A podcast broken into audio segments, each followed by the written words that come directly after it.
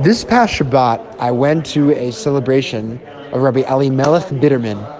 His grandson was about to be married, and he threw an event called a Tish, where hundreds of people gather and they sing and they tell Torah and they give stories over. And one of the stories he told was a very important lesson that I just needed to share. There's a story of a man who was in the woods and he was cold, thought he also needed some food. So he went to hunt for a bear. He was hunting in the woods and he came across a bear he found it. He's about to shoot. But all of a sudden, the bear says, Wait, don't shoot. The man says, Well, why? I, I, need, I need your fur. I need a little food also. The bear says, Well, I need some food too. Let's make a deal. The man and the bear are talking it out. And then the bear decides to eat the man. And right before the man is about to be fully engulfed, in the last minute, he says, Well, wait a minute. What happened to us making a deal?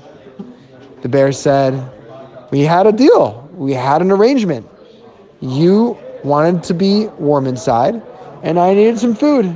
We both win. What's the message of this story here?